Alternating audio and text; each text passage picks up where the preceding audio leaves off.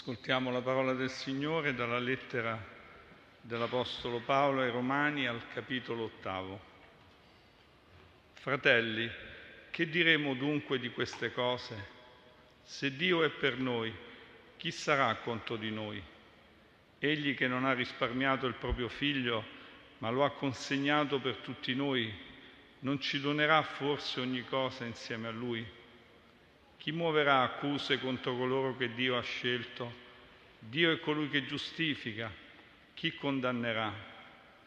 Cristo Gesù è morto, anzi è risorto, sta alla destra di Dio e intercede per noi.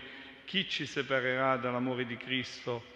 Forse la tribolazione, l'angoscia, la persecuzione, la fame, la nudità, il pericolo, la spada.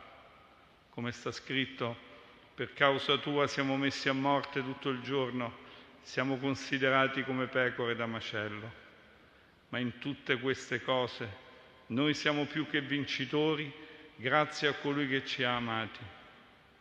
Io sono infatti persuaso che né morte né vita, né angeli né principati, né presente né avvenire né potenze, né altezza né profondità, né alcun'altra creatura potrà mai separarci dall'amore di Dio che è in Cristo Gesù, nostro Signore. È parola del Signore.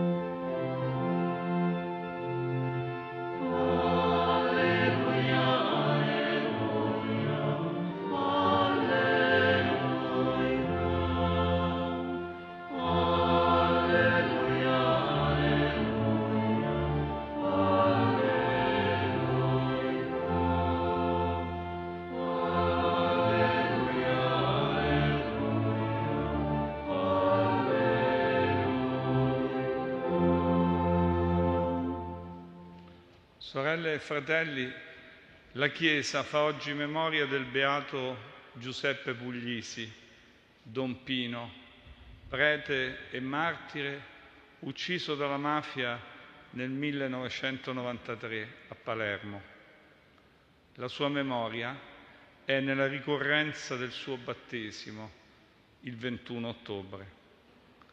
Diceva Don Pino, ricordate chi usa la violenza non è un uomo. Abbiamo avuto la conferma che tutto ciò poteva essere un avvertimento, ma noi andiamo avanti, perché come diceva San Paolo, se Dio è con noi, chi sarà contro di noi? Sono le parole di questo parroco palermitano di un quartiere di periferia, Brancaccio, dove forte si sentiva il dominio della mafia. Oggi il calendario della Chiesa, che è memoria viva, lo ricorda. Ucciso il giorno del suo compleanno, il 15 settembre del 93. L'assassino ha ricordato il suo sorriso quando lo fermò sotto casa e lui gli disse queste parole, me lo aspettavo. Puglisi si aspettava probabilmente la mano assassina perché aveva scosso in profondità il dominio di quella famiglia, i Graviano, che dominavano in un quartiere senza speranza e senza libertà. La sua testimonianza era stata una scossa che nella coscienza dei giovani metteva in crisi i valori mafiosi. Dalla testimonianza al martirio disse nel 91 il passo è breve. Le parole dell'Apostolo Romani che abbiamo ascoltato mettono in luce non tanto il coraggio di Don Pino, quanto la sua fedeltà. In tutte queste cose noi siamo più che vincitori per virtù di colui che ci ha chiamati. Non aveva abbandonato il quartiere dopo aver sentito le minacce, anzi è stato un profeta in quel quartiere. Ricordo che accompagnò i primi amici della comunità di Sant'Egidio a Palermo, tra cui Don Angelo Romano, a fare la scuola della pace. Era un periodo in cui, di fronte alla complicità con i mafiosi, molti gridavano, tra di essi anche i preti antimafia. Se ne parlava allora come di profeti, ma Don Pino diceva non ci si fermi ai cortei, alle denunce, alle proteste. Il profeta non è colui che grida, ma chi riesce in una situazione oppressa da una violenza schiacciante, cui nemmeno lo Stato riusciva a opporsi, a immaginare un futuro diverso per i bambini, i ragazzi, il quartiere. Un lavoro lento, personale, educativo, smuove le coscienze.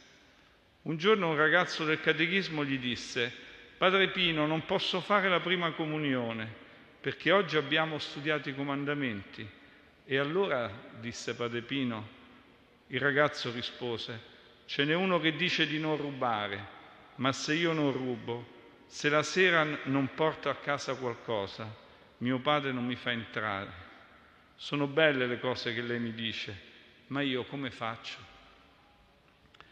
Don Pino non lottava prima di tutto contro la mafia avendo un nemico, ma per la povera gente, per liberarla dalla mafia, dalla fame, dalla disperazione, dall'assenza di futuro. Vedeva che gli sposi non sapevano nemmeno scrivere il nome sul registro del matrimonio o che un anziano poteva morire solo e restava lì per tre giorni a casa. Che fare? Un giorno un violento entrò in chiesa con un coltello minacciandolo e Don Pino lo spinse fuori. Ho scoperto di avere una forza insospettabile, diceva, la forza di cambiare, di aiutare, di amare i nemici.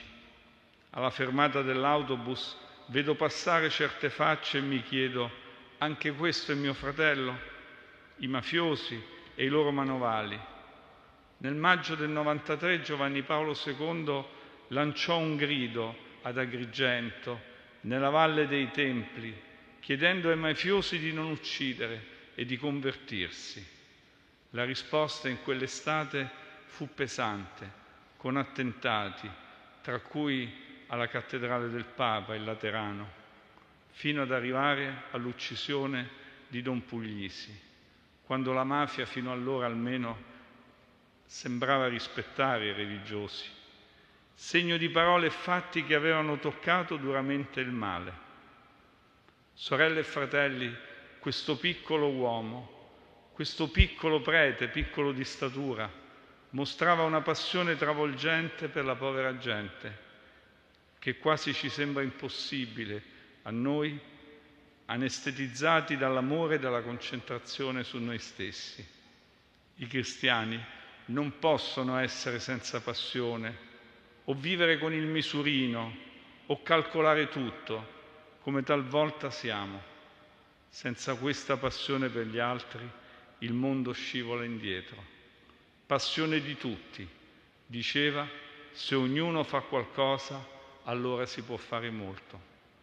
Il mondo si libera dal male con l'aiuto di tanti poveri appassionati.